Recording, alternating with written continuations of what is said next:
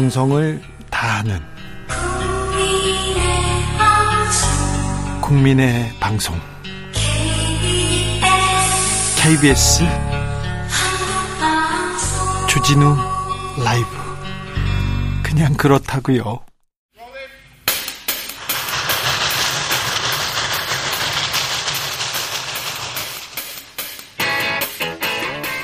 오늘도 열심히 돌아가는 여의도 정치발전소. 험한 정국 두 사람이 다리가 되어 대한민국 널리 이렇게 하리라. 정치발전소 장앤철. 정치발전소 장앤철 정치평론계 최고의 공교수 두 분 모셨습니다. 장윤선 정치 전문기자 나오셨습니다. 네, 안녕하세요. 네, 반갑습니다. 오늘의 특별 손님이시죠. 김수철 여의도연구원 부원장님 오셨습니다. 네, 반갑습니다. 네, 반갑습니다. 네. 자, 오늘 뭐 시간이 없어서요. 빠르게 넘어가 보도록 하겠습니다. 국민의힘 삼십팔 전당대회에 출마한 당대표와 최고위원 후보들. 오늘 이제 부산에서 합동연설회를 진행했습니다.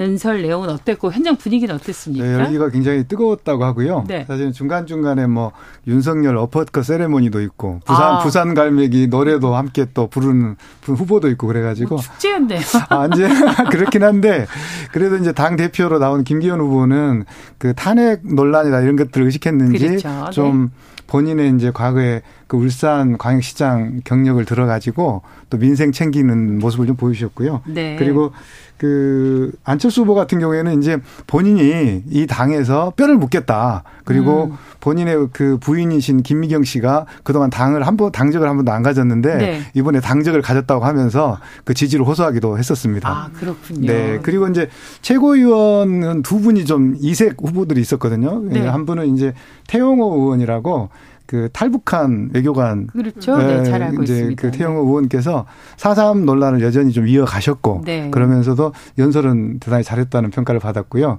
그리고 또 민영삼 후보는 그 최고위원 후보는 원래 당적이 그 민주당 쪽이었잖아요. 네. 근데 이제 호남의 강, 그 민주당의 강을 건너가지고 이제 여기 오게 돼서 온 기순 용사다 그러면서 생각보다 예전에 그 전통적인 방식의 연설을 해가지고 그 호응을 많이 얻었다고 합니다. 음. 네. 그렇군요. 근데 이제 전반적인 이제 분위기는 김기현 후보가 아무래도 이제 텃밭 안방이지 않습니까? 그렇죠, 이제 경남 그렇죠. 울산 그러네요, 이제 경남 네. 지역이기 때문에 그래서 이제 그 캠프의 관계자들이 이제 등판에 음. 당 대표 김기현 이렇게 쓴 빨간 조끼를 쫙 입고 일렬로 입장을 하고 네. 새를 과시한 새를 거죠. 과시한 네. 거군요. 네. 여기는 내 땅이야 이런 어. 거를 이제 보여주는 차원에서 사실 그것도 많이 위축될 것 같아요. 다른 그런데 것들이. 그 지난 네. 제주 경선 때하고 비교를 하면은 네. 확실히 국민의힘 당원들이 많구나. 그러니까 음. 규모 규모가 달랐습니다. 엄청나게 큰, 어, 이제 그 장소에서 굉장히 많은 당원들이 모여서 이제 그, 저, 저, 프로모션을 했는데 그 전반적으로 보면 김기현 후보는 그렇게 막 세를 과시를 하고 네. 또 안철수 후보 측에서는 그래도 우리는, 어, 계속적으로, 어, 뭐, 뭡니까.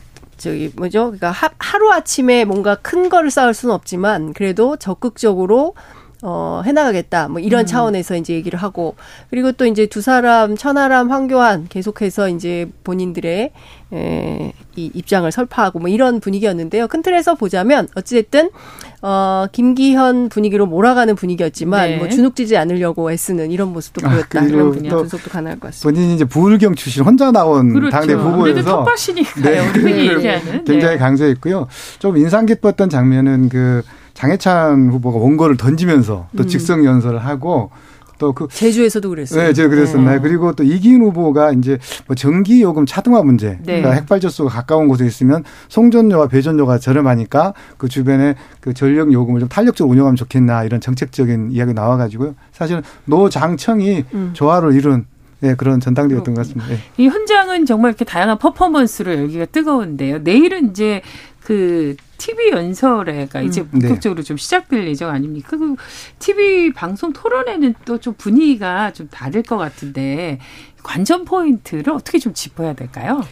그러니까 어찌됐든 이번 전당대회는 초반부터 탈당, 탄핵 이렇게 이를테면은 나와서는 안 되는 금기어들이 계속적으로 출몰을 하면서 그러니까 이게, 전당대회 네. 자체가 굉장히 이제 격한 말폭탄 전대가 초반부터 네. 형성이 됩니다. 그래서 초반 판세부터 굉장히 이제 뜨겁게 전쟁 비슷하게 음. 이제 분위기가 가고 있는데요. 아마도 내일은 이제 그 천하람 후보가 어, 바이든 날리면 이거 꼭 물어본다고 했거든요. 그래서 이제 본인이 예상하기로는 한 후보는 나는 어, 날리면으로 들었다 이렇게 얘기를 할 거고 한 후보는 날리면일 수도 있고 바이든일 수도 있고 뭐 이제 이런 입장을 얘기할 아니, 뭐 거다. 답정남 답은 정해져 있다. 네, 이미 네, 알고 네, 있지만 그렇죠. 던져보겠다 그렇습니다. 이런 그리고 이제 본인은 네. 이제 바이든으로 들었다 이제 이런 얘기를 할 거다라고 얘기를 했는데 네. 이제 과연 내일 그 상황에서 어떤 어, 진풍경이 벌어질지 굉장히 중요. 중요한 관전 포인트가 아닌가 싶고요. 지금 어찌됐든 김기현 후보 같은 경우에는 본인 스스로 보수 정치인의 정체성을 굉장히 강조하면서 어, 안철수 후보에 대한 검증을 좀 세게 할 것 같습니다. 이제 이른바 색깔론 논쟁이 벌, 펼쳐질 수도 있다 이렇게 생각이 좀 되는데 이제 과거에 했던 뭐 신영복 선생님 관련된 네. 문제 그리고 또 하나는 소위 이제 김대중 대통령의 햇볕 정책에 대한 안철수 후보의 입장 그리고 어, 사드 배치 때문에 여러 가지 논란이 있었는데 그 문제에 대한 입장은 뭔지 이를테면은 외교안보 정책까지 다양한 층위에서 안철수 후보에 대한 공격이 상당히 있을 걸로 보이고요. 그러니까 천하람 후보의 위트 있는 이런 질문들과 네. 그 다음에 이제 안철수 에, 누굽니까 김기현 후보와 안철수 후보 간의 이제 진땀 빼는 이런 정체성 논란 이런 것들을 보면서 과연 당원들이 어떤 판단과 평가를 할지 좀 지켜봐야 될 것 같습니다. 전 국민이 듣기 평가를 했는데 내일 드디어 정답이 나올지도 모르겠네요. 네. 한 가지 좀 더 덧붙이자면 아마 내일 공천과 관련해서 이야기들이 많이 나올 것 음, 같아요. 공천이요? 예, 아, 예민한 문제네요. 네, 예민한 문제죠. 왜냐하면 네. 이 부분은 이제 그동안 그 천하람 후보 같은 경우에 대통령의 공천 개입을 하면 안 된다 이런 이야기를 했었고 네. 또 뭐 안철수가 되면 뭐 회전문이다. 음. 김기현이 되면 뭐 자동문이다. 그리고 또 그 천하람 같은 게 도굴하기다 이런 이제 그 비유도 있곤 했었는데 그렇죠. 결국은 수도권에서 어떤 후보가 나와야 승리하느냐. 음. 수도권 선거에서 어떤 당대표가 나와야 승리할 수 있는지를 아마 공천과 연관되어서 논란이 될 것 같고요. 한 가지 그 에피소드는 그 천하람 후보가 그 황교안 후보에게 부정선거를 토론회를 하자고 했는데 네. 황교안 대표 반응이 그냥 내일 티비 토론회에서 같이 하자 뭐 이렇게 음. 하셨다고 합니다. 네, 네, 네. 그, 뭐, 지금 이제 전당대회 관련해서 여러 가지 이제 그 논란이 음. 뭐 계속 끊이지 않고 있는데 그 중에 제일 크게 지금까지도 후폭풍이 있는 게 김기현 후보의 대통령 탄핵 발언이 아닐까 이런 생각을 음. 해보는데요. 장제원 의원이 또 등판을 했습니다. 네. 장제원 의원이 당정이 분리돼서 계속 충돌됐을 때 정권이 얼마나 큰 부담이 됐고 정권이 음. 얼마나 힘들어졌는지를 음. 강조한 발언이다 이러면서 이제 옹호에 나섰어요 또. 음. 네. 그 이제 이번 전당대회의 중요한 포인트인 것 같아요. 그러니까 네. 당정 분리냐, 당정 일체냐, 뭐 이런 논쟁이 계속 정치권에 어제 오늘 뜨겁게 이제 붙고 있는데요. 어, 경우에 따라서 당정이 일치될 수도 있고 또 분리될 수도 있고 그, 그게 중요한 포인트는 아닌 것 같아요. 그러니까 중요한 것은 어, 당과 정부, 당과 청와대, 아니죠. 당과 대통령실이 수직적인 관계냐 아니면 수평적인 관계냐 이게 굉장히 중요한 포인트 아니겠습니까? 그러니까 예컨대 수평적 관계라면 당이 생각하는 정치의 방향 네. 뭐 이런 것들을 어, 대통령실에 건의하고 그리고 지금 민심의 분위기가 이렇지가 않습니다. 이 민심을 반영해서 난방비 문제 같은 거 빨리 해결해야 됩니다. 뭐 이런 것들이 좀 해결이 돼야 되는데 네. 수직적인 상하 관계라면 대통령실이 요구하는 내용을 오더를 내리면 그것을 이행하는 조직에 예컨대 이제 하명부대처럼 되거든요. 음. 근데 당정 분리를 잘못 이해를 하고 있는 것 같습니다. 그러니까 당과 정부, 당과 대통령실이 서로 상호 간에 견제하고 균형을 맞추고 협력 관계로 가야 되는데 네. 대통령실 입장에서는 우리가 얘기하는 것을 잘 이행해줘. 뭐 우리가 부탁하는 것을 잘 니네가 따라줘. 이런 방식이라면 당이 이것을 받아서 그대로 할 거냐. 저는 이거는 당 내부의 고민도 있을 것 같고요. 특히 이제 총선을 앞두고 있기 때문에 어 총선 전략이 굉장히 중요한데 여기에도 예컨대 대통령실이 이런 방향으로 해줘. 예컨대 뭐 공천 명단을 뒤밀고 네. 이 방식대로 해줘라고 했을 때 과연 그걸 대, 그 받아들일 수 있을지 음. 없을지 굉장히 고민들이 많이 있을 거다. 네. 네. 이제 장제원 의원의 발언은 사실은 어떻게 보면 약간 이제 탄핵 논란으로 전국이 너무 뜨거워지니까 네. 약간 이제 조금 당, 시키는 차원에서 당정 분리냐, 당정 일체냐 이런 얘기가 나온 것 같은데요. 저는 조금 그 각도를 관리해서 보면 삼권분립 국가에서 당정 일체를 이룬다는 것은 약간 좀 모순적 부분이 있는 것 같고, 그다음에 저희가 그 총리라든가 또 저희 당 소속의 국회의원들 내각에 가 있지 않습니까? 네. 이런 상황에서 또 그 당정 분리를 이야기하는 것도 약간 모순적인 것 같다. 그래서 어떻게 보면 요즘 나오는 개념이긴 하지만 당정 융합, 당정 통합이라고 하는 방식으로 좀 문제를 풀어내면 어떨까. 이것은 이제 꼭 저희 당만의 문제가 아니고 민주당도 과거에 엄청나게 고통을 겪었거든요. 이천이 년도에 그 노무현 대통령께서는 당정 분리를 공약으로 내세우고 대통령이 되셨는데 이걸 해보니까 생각보다 어려움이 많았던 거예요. 중간에 뭐 김근태 그 의원 같은 경우에 계급장 떼고 한 붙자고 해서 네, 막 또 네, 싸움도 맞아요. 붙고 네. 또 중간에 그 당이 지도체제가 일곱 번인가 계속 바뀌었지 않습니까? 음. 결국은 이게 그 어느 당만의 문제가 아니고 대통령이 좀 강한 우리 국가에서 당과의 관계는 여전히 숙제였던 것 같고, 저희도 요즘 요즘 어려움과 국민들의 좀 불편한 시선을 받고 있긴 하지만 하여간 그래도 불구하고 좀 논의를 해봐야 될 시점이다라는 음, 생각은 네. 들었습니다. 말씀하신 대로 이게 삼권 분립인데 제왕적 대통령제거든요. 어찌 보면은 예산, 인사 모든 권한을 대통령이 가지고 있어요. 그러니까 그런 측면에서 보면 당이 사실 할 게 많지는 않다. 왜냐하면 모든 권력이 대통령에 독점되어 있는 측면이 있기 때문에, 그렇기 때문에 더욱더 어, 당의 역할을 존중해 줄 필요가 있는 거죠. 대통령실에서. 그리고 음. 또 하나는 정권은 오 년으로 유한하지만 당은 백 년, 이백 년 가는 거거든요. 네. 그러니까 다음에 대선 후보를 우리가 또 누구를 내세울 건가는 당이 고민하는 거지 대통령실이 고민하는 것은 아닙니다. 그러니까 이번에 총선을 할 때 누구를 공천할지를 대통령이 정하면 안 되고 당이 정해야 됩니다. 왜냐하면 당의 미션을 가지고 총선에 후보를 내밀고 그 후보들이 국민들에게 선택을 받아서 돌아오고 이것이 계속 갈 수 있도록 만드는 게 당의 중요한 역할이기 때문에 그렇죠. 그래서 이제 그래서 그 싸움이 뭐냐면 당이 정책을 주도할 것이냐 아니면 이제 대통령실이나 정부가 주도할 것, 이런 문제가 있는데 사실 좀 안타깝게도 민주당이나 우리 국민의힘의 당의 정책 주도력이 과거보다 좀 떨어진 측면이 있는 것 같습니다. 그러다 보니까 아까 말씀하셨듯이 대통령실 입장에서 보면 본인들이 정책을 끌고 가려고 하고, 그럼 우리가 청와대 출장소냐 이런 말이 나오는 그렇죠. 수밖에 네. 없었던 것 같아요. 그래서 저는 이번 기회에 당도 정책 주도를 갖고 또 당의 공천한 후보들이 정말 그 뭐 의회에서든 또 정부에서 일을 할 수 있는 괜찮은 사람들을 리크루팅하는 식으로 가야지 좀 그런 부분은. 지금 국민의힘 전당대회가 네. 이제 그렇게 가기에는 굉장히 어려운 네. 사인이 많이 나오고 있다. 그 어느 때보다도 그러니까요. 대통령의 영향력이. 김기현이라는 후보를 네. 정해놓고 나머지 후보들을 다 이렇게 가지치기 하는 방식의 전당대회가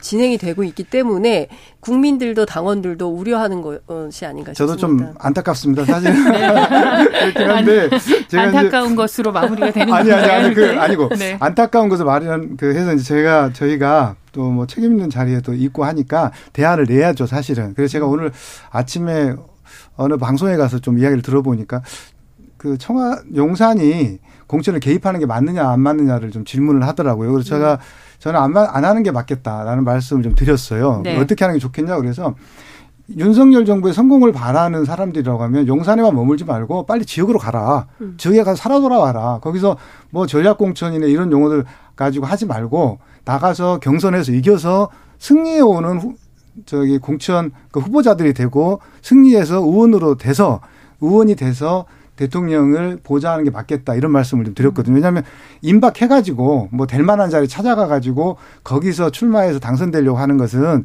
그건 대통령의 짐이다. 나올 사람들은 빨리 나와야 했더니 언론에서는 또 벌써 한 오십 명 되는 사람들까지 이제 이름이 나오고 막 그래서 그래서 저는 이제 그런, 네. 검찰들이 이제 그런 걸 준비를 하고 있다. 뭐 이런 소문들은 굉장히 많이 있는데 그게 현실적으로 얼마나 구현될 수 있을지는 네. 알 수가 없는데요. 근데 중요한 포인트는 대통령이 당을 좌우할 좌지우지하는 인상을 주는 것, 대통령이 당을 흔드는 것처럼 보이는 모양새. 이것은 어쨌든 뭐 지난 그 이천 년대 노무현 시대 이후에 한 번도 보지 못했던 뭐 국민의힘이나 민주당이나 마찬가지로 민주정당 안에서는 잘 볼 수 없었던 광경이 펼쳐지고 있는 것이거든요. 네. 그래서 국민들이 보기에는 이것은 상당한 정치적 퇴행이다 이런 우려를 하고 있는 네. 거죠. 그래서 뭐 자율적이고 민주적이고 정. 괜찮은 정당을 만들도록 네. 고민하겠습니다. 결론은 아주 잘 나왔네요. 아, 예, 예, 고민하겠습니다. 백 년 정당을 만들. 뭐, 네. 근데 두 분이 만드실 것 같습니다. 아, 여의도에서 정말 분발해야 될 것 같습니다. 네. 근데 사실 이제 이 정치를 하다 보면 이제 앙숙이 있는 음, 것 같아요. 맞아요. 그 이준석 전 대표가 이 전당대회 등판하면서 아주 좀 네. 바람을 영향력을 일으키고 있는데. 오늘 또 이, 이준석 대, 전 대표 하면 또 이 배현진 의원이 좀 떠오르지 않습니까? 어, 그, 오늘 이준석 대표가 본인 에스엔에스에 친윤 측이 잔머리를 쓰고 있다면서 입수한 선거 작전 문자를 공개했는데요. 이 배현진 의원은 어처구니가 없다. 어, 조작이 아니라면 누가 돌렸는지 이름을 공개하라. 뭐 이렇게 비판을 하면서 좀 날선 그 대립을 네. 보였어요. 이미 좀 예고된 측면이 있는 게 일월 이십팔일 날 그 모 후보의 출판기념에 와서 사실은 그 당협에서 특정 후보 지지 네. 전화가 오면 좀 알려달라 이렇게 이제 복선을 깔으셨고 예고를 하셨었는데 이제 제가 좀, 좀 전화를 해봤어요. 그 네. 지역에 있는 당원분에게 전화를 했더니 약간 파악이 됐어요. 근데 뭐 해병대 출신의 사실은 뭐 구청장과 구의원을 선거 때마다 출마하시는 분이어서 그렇게 신망 있는 사람은 아니었다라고 음. 이야기를 해서 제가 오늘 좀 취재를 해봤고요. 근데 이제 이 상황에서 이준석 대표는 그걸 노리셨던 것 같아요. 왜냐하면 이렇게 줄 세우기가 아니라 본인이 갖고 본인의 지지하는 어떤 팀들 있잖아요. 뭐 네. 그분들이 좀 돋보이게 하고 싶었다라고 하는 생각이 좀 들었고요. 또 근데 여기에는 아까 앵커님께서 말씀하셨듯이 과거에 배현진 의원하고 이제 여기 당 지도부를 같이 하시면서 네. 우리 기억나는데 이제 손도 네, 안 잡고 악수. 지나가 악수도 네. 거부하고 이런 측면이 있어서 그렇죠. 예, 그런 부분이 좀 이렇게 좀 남아 있지 않았나 음. 앙금으로 남아 있지 않았나 생각합니다. 이게 근데 네. 이제 배현진 뭐 이준석 두 사람 간의 어떤 앙금이나 갈등 뭐 이렇게 볼 문제는 아닌 것 같다는 생각이 드는 이유가요.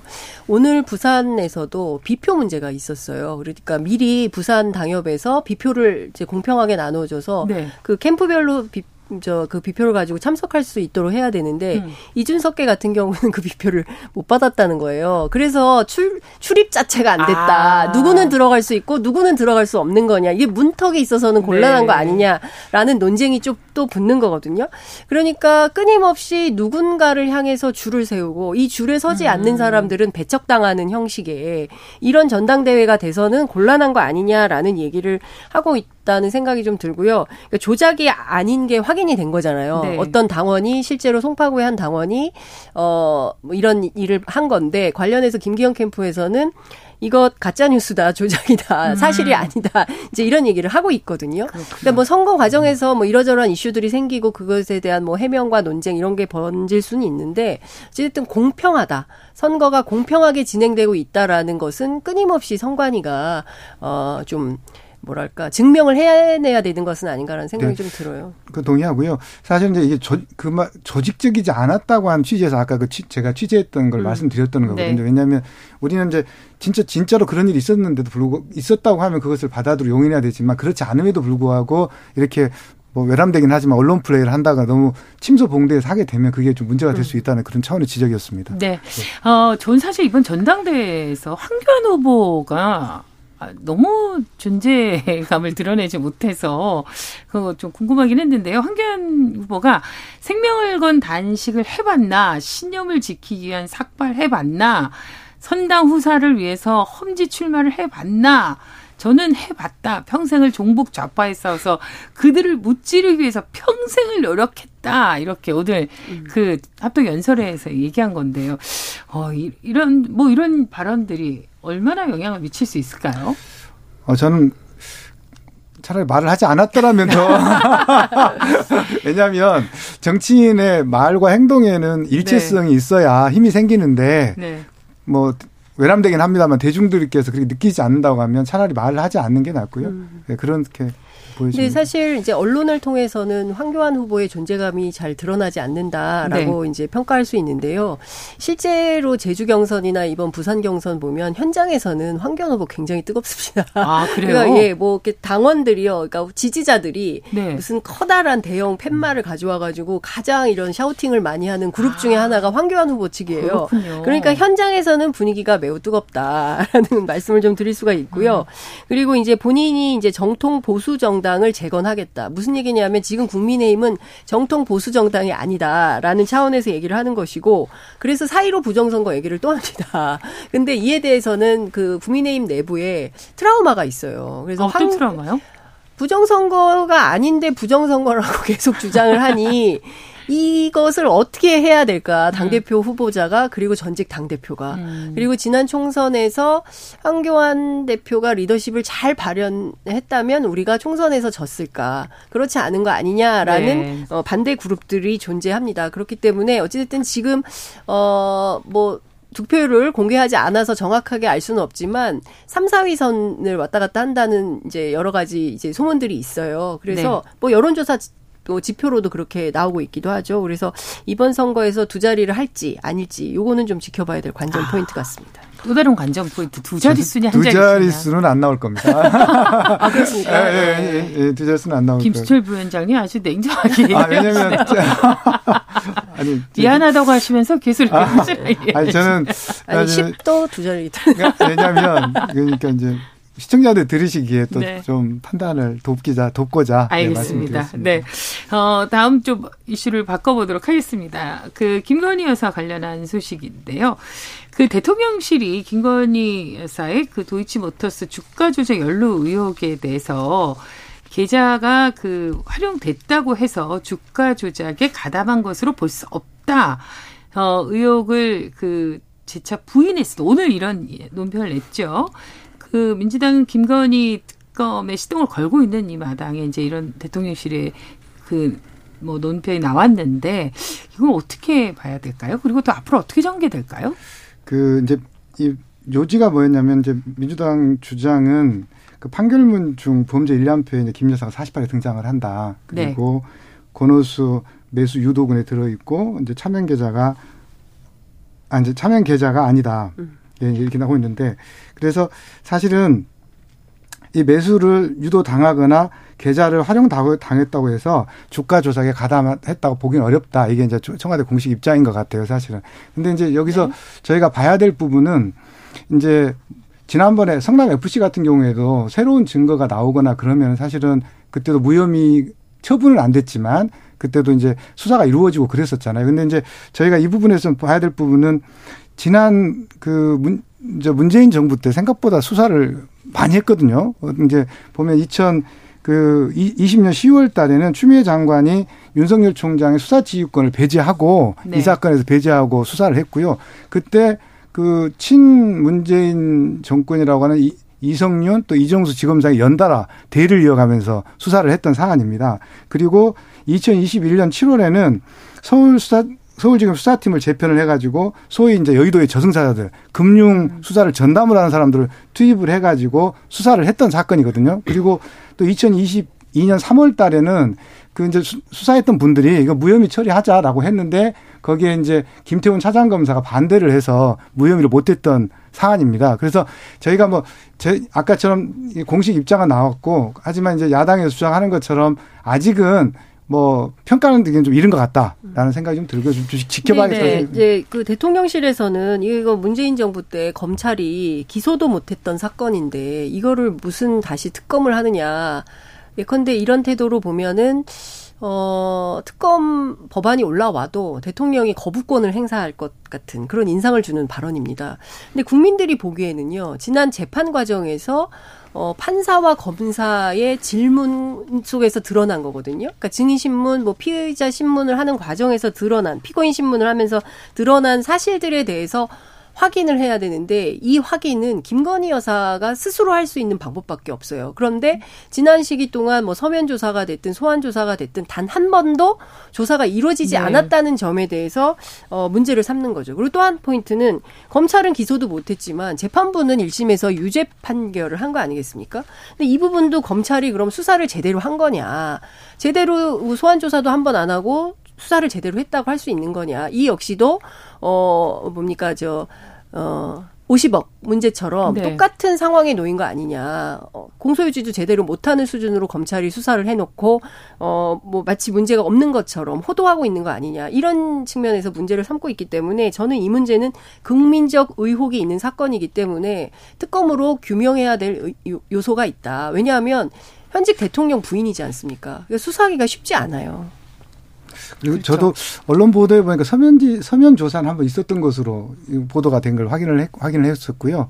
그리고 이제 저는 이게 민주당이 지금 하고 있는 모습도 약간 정치적 정쟁화하는 느낌이 좀 들어서 좀 안타까운 부분이 있거든요, 사실은. 검찰이, 그러니까 정의당 네. 입장에서 보자면 먼저 검찰이 수사를 해라. 수일 안에 한동훈 네. 음, 그 어, 장관에게 묻는다. 유정 의원도 그렇게 그런 얘기를 했나요? 했어요. 네. 그러니까 그런 맥락에서 보면 최소한 검찰의 수사 태도에 문제가 있다는 것을 일 번으로 지적을 할 수 있고요. 검찰의 수사가 제대로 진행이 된다면 뭐 특검하지 않고 제대로 규명이 될 수도 있겠죠. 그러나 검찰의 수사, 수사 태도가 불분명하기 때문에 국민들이 아 이거 좀 이상하다 이렇게 보는 측면이 있는 것 같습니다. 네. 그러니까 이제 국민적 의혹 관련해서는 좀 이렇게 잘 털고 가는 것이 그렇죠. 오히려 앞으로 국정을 이끌어가는 데 있어서도 도움이 되지 않을까 이런 생각을 좀 해봅니다. 오늘 한 시간 동안 듣는데 이게 같은 입장이 계속 되풀이된다는 이런 생각도 들기도 하네요. 관련해서 한 가지 소식만 조금만 더 들어보도록 하겠습니다. 김건희 여사 관련된 소식인데요. 인터넷 언론사죠. 서울의 소리를 상대로 그 승소한 손해배상금 전액을 기부할 계획이라고 이제 이런 보도는 나왔는데 서울의 소리 측은 이제 항소해서 최종심까지 다루겠다 이런 얘기를 했어요. 네, 이 문제를 좀 다시 짚어봐야 될 것 같습니다. 저는 아직 음. 이게 삼심이 나온 게 아니잖아요. 네, 네 일심이죠. 일심만 나왔고 또 이제 거기에 대해서 그 김건희 여사께서 이제 뭐 인격권, 명예권, 프라이버시권의 침해를 해서 이제 이렇게 소송을 한 거고 거기에 나온 게 천만 원인가 배상이 됐잖아요. 네, 일억을 이제 청구해서. 예, 네. 네, 그래서 저는 이제 뭐 아직까지 좀 지켜봐야 되겠다는 생각이 들고 다만 이제 그 이런 형사 배상금을 기부행위에 쓰는 거 이거 이것까지 너무 말아, 나무라는 건 좀 문제가 있다는 좀 생각이 좀 들거든요. 네. 과거에 제가 모셨던 모 의원님께서도.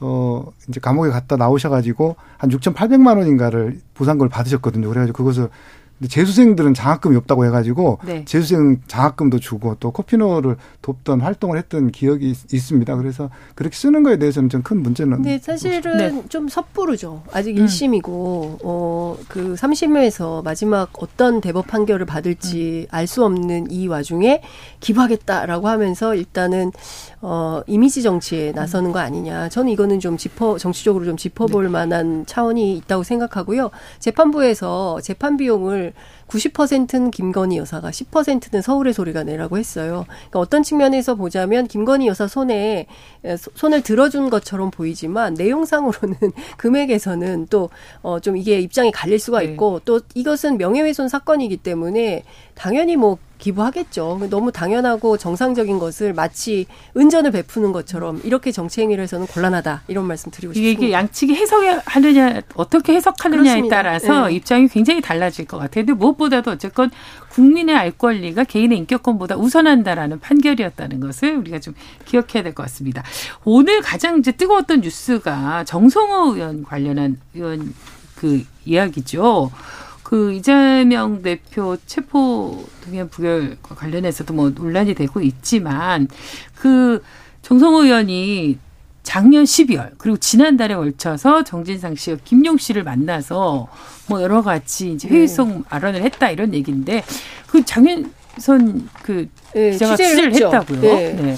그 회유성 발언을 했다라고 하는데 이게 검찰발 보도예요. 그러니까 검찰 뭐 주변을 좀 취재를 해보니까 네. 검찰이 이제 세 개의 언론사에 이 내용을 흘렸다는 거예요. 음. 그런데 한 언론사인 제이티비씨는 보도를 한 거고 네. 다른 한 언론사는 아 이거 얘기가 안 된다 해서 보도를 안 하기로 결정을 했고 한 언론사는 내일 일면 머리로 쓰려고 했는데 제이티비씨가 먼저 써가지고 기사를 못 쓰게 된 네. 이런 상황이 돼버렸는데요. 그렇구나. 이제 핵심은 그래서 정성호 의원이 어떤 그, 그 김용 정진상을 회유하기 위해서 어, 면회를 간 거냐. 특히 이제 그 조선일보 보도에 대해서 상당히 이제 정성호 의원은 문제를 삼고 있는데 특별 면회라고 주장하는데 특별 면회라는 게 없다는 거예요. 그러니까 뭐냐면, 어, 법무부에서 이제 접견을 하는데 면접 접견을 하는 이런 차원에서 진행이 되는 건데 마치 네. 이것이 국회의원이라서 특별한 대접을 받는 것처럼 이렇게 이미지 메이킹을 하고 있는데 그것은 아니다. 장소 변경 접견일 뿐이다. 이제 이런 얘기를 하고 있는 것이고요.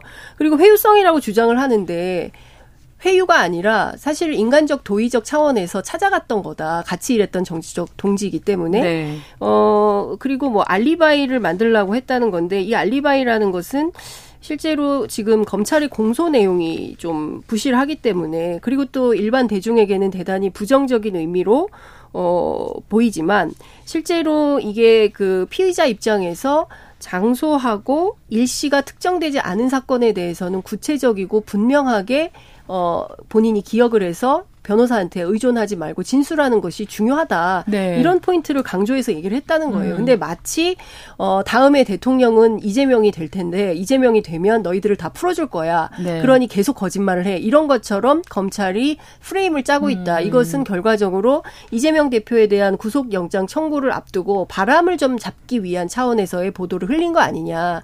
그래서 이제 관련된 내용을 취재해보니까 네. 오전에 검찰 분위기와 오후에 검찰 분위기가 바뀌고 있다. 어떻게 바뀌고 오전에는 있어요? 세게 드라이브를 걸었는데 네. 오후에는 주춤하는 분위기다. 이런 얘기까지 나오고 있습니다. 아, 그런데 지금 그 말씀하셨는데 저는 때나 장소 다 좀 부적절했다고 생각이 들거든요. 뭐냐면 원래 이 특별면에는 명칭은 없고 원래 말씀하실 때 장소 그 변경 적견인데 사실 이 또한 생각보다 어렵습니다. 일반 면에 하는 거하고 네. 이것도 심사가 좀 있어야 되고 또 조건도 까다롭고 아니요 그것은 법무부의 인터넷 사이트로 저희가 아, 다 하잖아요. 그래도 심사가 또 있고요. 네. 위원회 심사로 예 심사가 있고. 있습니다. 그러니까 일반 면에 하듯이 되는 건 아니라는 음. 말씀을 좀 드리고요. 그리고 이 날짜가 이천이십삼 년 일월 십팔일 날 정진상 실장을 만났는데 음. 이 왜 중요하냐면 김성태 전 쌍방울 회장이 국내에 압송된 다음 날 만났습니다. 그 당시만 해도 김성태 그 쌍방울 회장이 들어오면 네 그 변호사비 대납 사건이라든가 스모킹 건이라고 그래가지고 네. 언론이 엄청나게 문제가 많았고 음, 네. 이재명 대표가 크게 이제 어려움에 처할 거로 생각이 됐던 네. 겁니다. 그 상황에서 정진상 실장이 또 다른 생각을 음. 가질 수 있다고 생각되니까 찾아가서 회유도 조금 하고 또 네. 그다음에 말단속도 좀 시키고 네. 그다음에 또 대통령 다음에 되니까 네. 걱정하지 말고 해라 뭐 이런 네, 취지로. 그런데 우리 제가 물어봤더니 네. 부위원장님이 지금 네. 김성태 전 쌍방울 회장을 회장이라고 지금 계속. 근데 어찌됐든 네. 접견 신청은 미리 하잖아요. 네. 칠, 팔일 전에 접견 신청이 이루어졌다는 거고 네. 정진상 실장하고 김성태 부원, 아, 김성태 전 회장하고는 아무 관련이 없다라고 얘기를 합니다. 그러니까 이 실제로 시간이. 이게 일시를 맞춰서 한 것은 아니다라는 게 사실관계로 알겠습니다. 확인이 되는데 너무 아쉽네요. 엮이고 있다. 알겠습니다. 네. 자 오늘도 정말 알찬 시간 장애 장앤철 우리 정윤선 기자 그리고 김수철 부위원장이 함께해 주셨습니다. 고맙습니다.